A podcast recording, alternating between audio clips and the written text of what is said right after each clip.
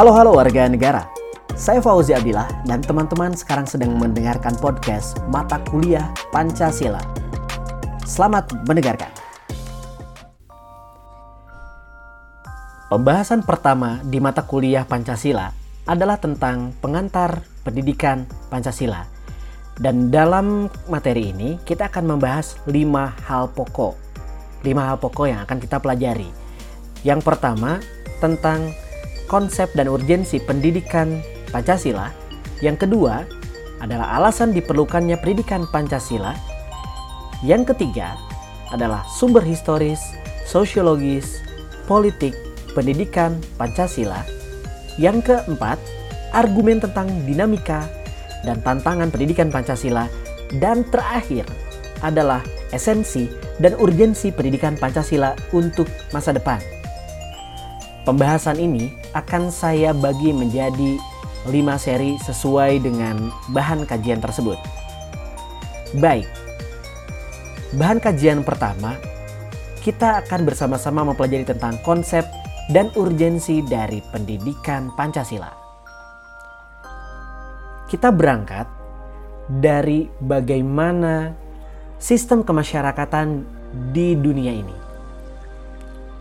Kita tentu pernah tahu kalau sebelum jadinya sebuah negara, negara itu kan disusun oleh unsur-unsur terkecil, mulai dari individu, individu menjadi keluarga, keluarga menjadi penduduk, penduduk menjadi uh, tingkatan yang lebih atasnya lagi, gitu, menjadi masyarakat, lalu masyarakat menjadi kita melihat sekarang secara administratif ya, masyarakat desa, masyarakat kota atau kabupaten, lalu masyarakat provinsi dan masyarakat negara.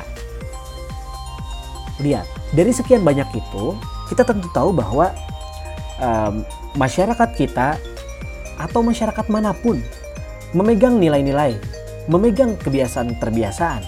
Mereka memiliki sistem moralnya masing-masing. Mulai dari sistem moral yang bisa ditemukan di seluruh tempat di dunia ini sampai yang hanya bisa kita temukan di satu lokasi saja atau bahkan di satu keluarga saja. Oke, sekarang kita berbicara dalam scope bangsa skop negara yaitu negara Indonesia. Indonesia sebagai sebuah negara tentu memiliki nilai-nilai yang dipegang teguh entah oleh masyarakatnya, entah oleh penegaranya atau pemerintahannya. Nah, seperti kita tahu bahwa Indonesia memiliki nilai-nilai agung yang kita sebut sebagai Pancasila. Kalau bahasanya Yudi Latif itu sebagai civil religion. Tapi ini bukan berarti ingin apa kita menyebutnya ya? Ingin menandingi agama, enggak, bukan. Tetapi saat Anda menjadi warga negara, nilai-nilai inilah yang perlu dipegang. Begitu. Nah, secara garis besar kita bisa membagi menjadi beberapa hal. Pertama, secara garis besar orang-orang Indonesia itu percaya kepada Tuhan dan kepercayaannya tersebut itu memiliki nilai toleran. Toleran dalam arti kita bisa berteman dengan suku mana pun, agama mana pun, dan itu adalah identitas Indonesia. Gitu. Jadi kepercayaan kepada Tuhan itu bukan berarti kita menjadi anti manusia kan?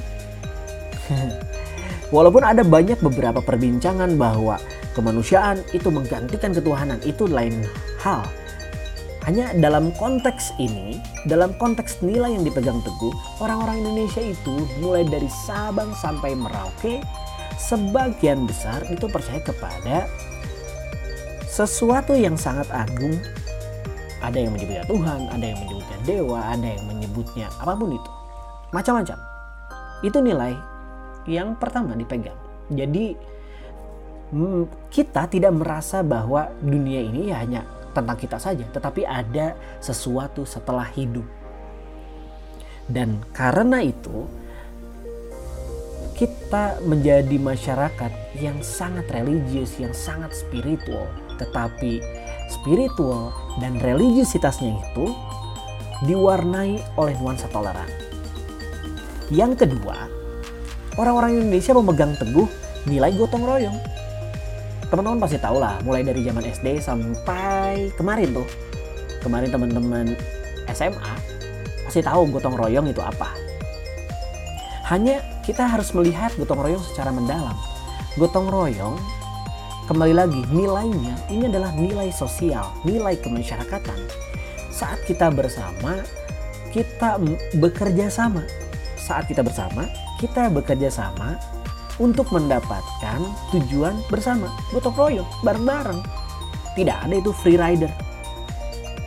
Jadi ya mungkin ada lah di masyarakat. Hanya secara nilai gotong royong itu kita bersama-sama bekerja sama untuk mencapai tujuan bersama. Gotong royong sebetulnya kalau secara sosiologis ya banyak banget referensi-referensinya. Teman-teman mungkin perlu open Google atau YouTube-nya lalu mencari dengan keyword ini Mapalete bola. Itu adalah budaya dari Bugis. Itu budaya yang sangat menarik masyarakat bersama-sama memindahkan rumah dengan cara digotong. Gokil bener tuh. Digotong manusia bareng-bareng. Karena urusan bersama seseorang misalkan. Ya rumahnya punya seseorang. Tetapi mereka memiliki tujuan bersama untuk membantu sesama. Itu sangat unik. Itu hanya salah satu gambaran yang ada di seluruh Indonesia. Setiap wilayah memiliki budaya gotong royong tersendiri. Itulah nilai yang dipegang teguh kedua. Yang ketiga, musyawarah. Musyawarah itu memiliki beberapa dimensi, dimensi sosial, sosiologis, uh, dimensi politis, ada juga dimensi uh, filosofis. Kita melihat dari unsur sosio uh, politis deh, sosiologis politis musyawarah itu adalah mungkin kalau bahasa modernnya atau bahasa baratnya itu sebagai demokrasi. Padahal di Indonesia memiliki hal yang serupa. Kita tidak bisa semena-mena melaksanakan sesuatu tanpa kesepakatan bersama. Sepakat. Nah, dalam musyawarah itu tidak seperti nilai dalam pemilu demokrasi. Kenapa? Dalam pemilu itu ada yang dikalahkan, Nah, dalam musyawarah sebisa mungkin tidak ada yang merasa dikalahkan, at least merasa dikalahkan. Karena semuanya untuk semua gitu. Semua untuk semua. Itu nilai musyawarah yang ada di Indonesia. Lalu nilai solidaritas atau kesetia kawanan sosial. Wah, orang-orang Indonesia itu di apalagi di etnik-etnik um, suku bangsa itu memiliki corak kawanan ini solidaritas ini. Nah, makanya nilai yang dipegang teguh inilah yang diabstraksikan menjadi Pancasila. Begitu. Nah, nilai-nilai inilah yang menjadi identitas kebangsaan kita. Kita perlu mencatat itu. Jadi nilainya yang pertama percaya kepada Tuhan dan toleran, yang kedua gotong royong, yang ketiga musyawarah, dan yang keempat solidaritas atau kawanan sosial. Setidaknya secara garis besar ada empat itu.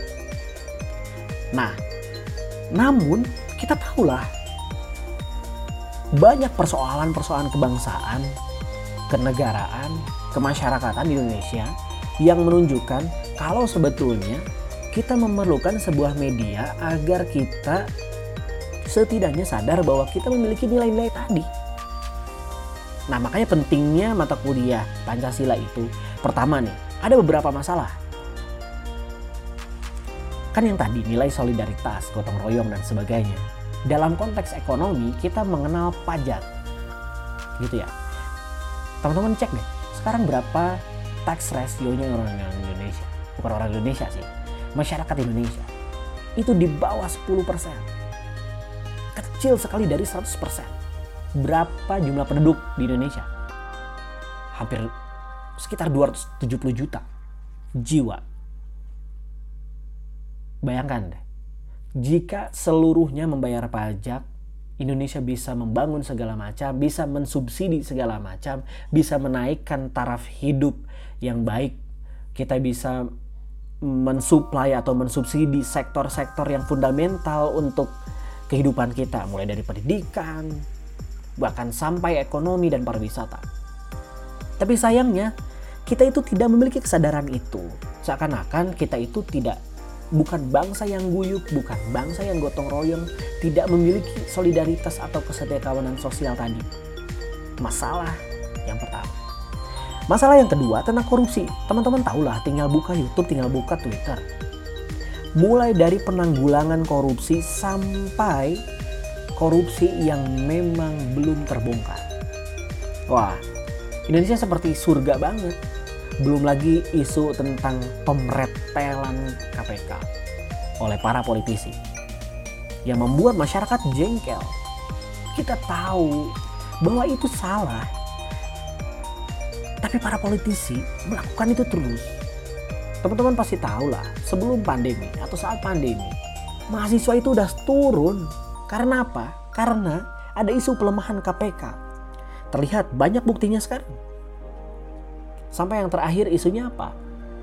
Tentang wawasan kebangsaan. Bayangkan, tes wawasan kebangsaan yang begitu agung memperlihatkan bahwa se-Indonesia apa sih Anda digunakan untuk Nah teman-teman, teman-teman carilah seperti apa.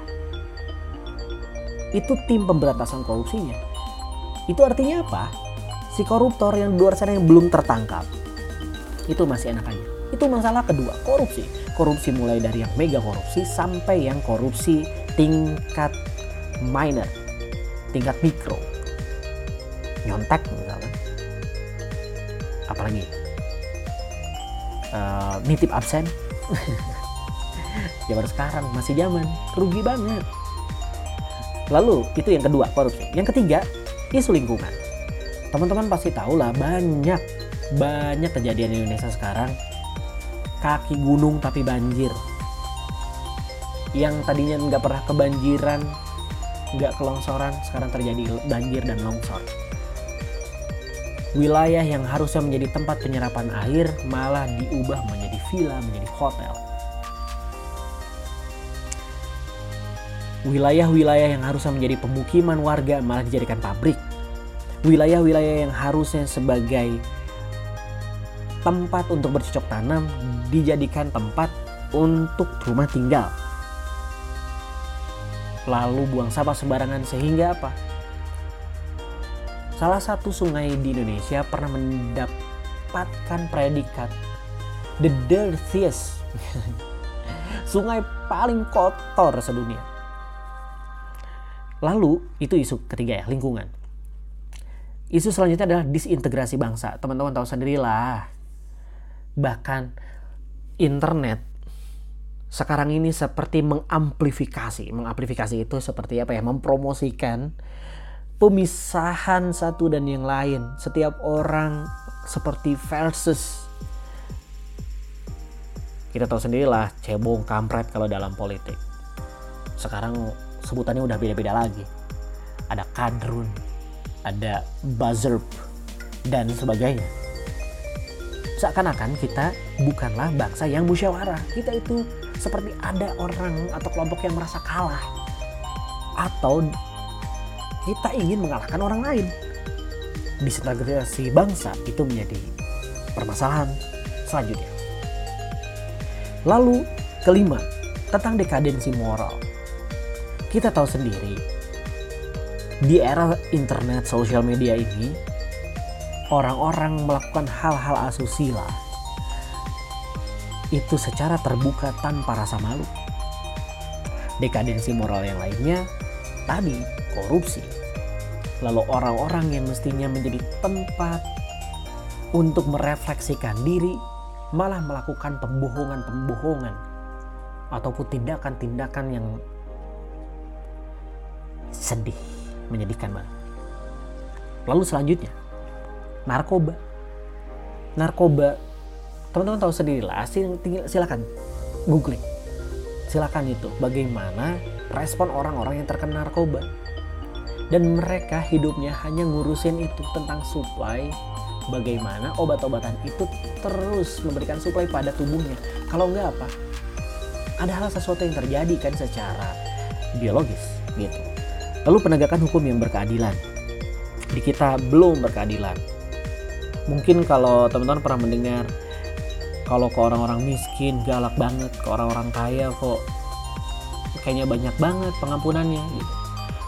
Kalau ke para politisi seakan-akan hukum itu tumpul, lalu ke orang-orang kecil hukum itu sangat aja. Dan yang terakhir ini isu global juga tentang terorisme. Ada kelompok-kelompok yang merasa terkalahkan, dia tidak didengar, alhasil dia melakukan teror dengan berbagai macam motif. Yang paling dibuat kan terorisme selalu berkaitan dengan agama, padahal enggak, enggak juga. Namun yang paling mungkin masyarakat bisa lihat ya tentang terorisme atas sama agama itu. Gitu ya. Jadi setidaknya ada permasalahan tentang kesadaran pajak, tentang korupsi, tentang lingkungan, tentang disintegrasi bangsa, tentang dekadensi moral, tentang narkoba, tentang penegakan hukum yang berkeadilan, dan tentang terorisme. Nah, teman-teman tentu tahu dong, dari keseluruhan permasalahan tadi, lalu nilai-nilai yang seharusnya menjadi identitas bangsa, maka mata kuliah ini memiliki urgensinya, kepentingannya di perguruan tinggi. Tidak hanya melanjutkan PPKN di tingkat persekolahan. Apa saja sih urgensi pendidikan Pancasila di perguruan tinggi? Yang pertama, tentu agar mahasiswa tidak tercerabut dari akar budayanya sendiri. Percayalah teman-teman, saat teman-teman pergi ke luar negeri lalu bertemu dengan banyak orang asing, tapi sekalinya teman-teman bertemu dengan orang Indonesia, kita akan feels like home. Really. Makanan, kita kangen dengan makanan, kita kangen dengan keguyuban orang-orang Indonesia, kita kangen dengan pedulinya orang-orang di lingkungan kita. Gitu. Jadi yang pertama agar mahasiswa tidak tercerabut dari akar budayanya sendiri. Karena budaya adalah rahim kita rahim kita sebagai bangsa, sebagai warga negara. Yang kedua, agar mahasiswa memiliki pedoman atau kaidah penuntun dalam berpikir, bertindak. Di mana? Dalam kehidupan sehari-hari dengan berlandaskan nilai-nilai Pancasila yang tadi. Lalu yang ketiga, dapat memperkokoh jiwa kebangsaan mahasiswa sehingga menjadi apa ya kita nyebutnya?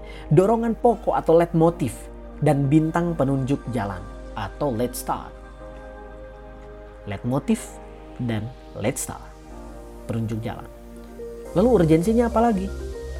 Yaitu agar kita tidak terpengaruh oleh paham-paham asing yang negatif. Paham-paham asing yang positif ya silahkan lah. Bahkan kita memang harus mengadopsi. Tapi kalau yang negatif, enggak dong gitu. Nah yang terakhir, Branson di tahun 98 kita bisa melihat bahwa pendidikan ideologi itu atau values education, nah sekarang yang dikonversi menjadi Pancasila tadi, itu bisa menjadi pembentuk civic disposition. Disposition itu sikap kita, karakter kita, sehingga bisa jadi landasan nih bagaimana uh, civic knowledge, civic knowledge itu adalah pengetahuan kewarganegaraan dan civic skill mahasiswa. Jadi di bawahnya pengetahuan dan keterampilan itu harus memiliki landasan yang kokoh yang kita sebut sebagai civic disposition atau karakter. Di sinilah muncul istilah bahwa orang-orang yang cerdas dan orang-orang yang terampil diawali menjadi orang yang baik. Inilah seri pertama pengantar pendidikan Pancasila. Terima kasih.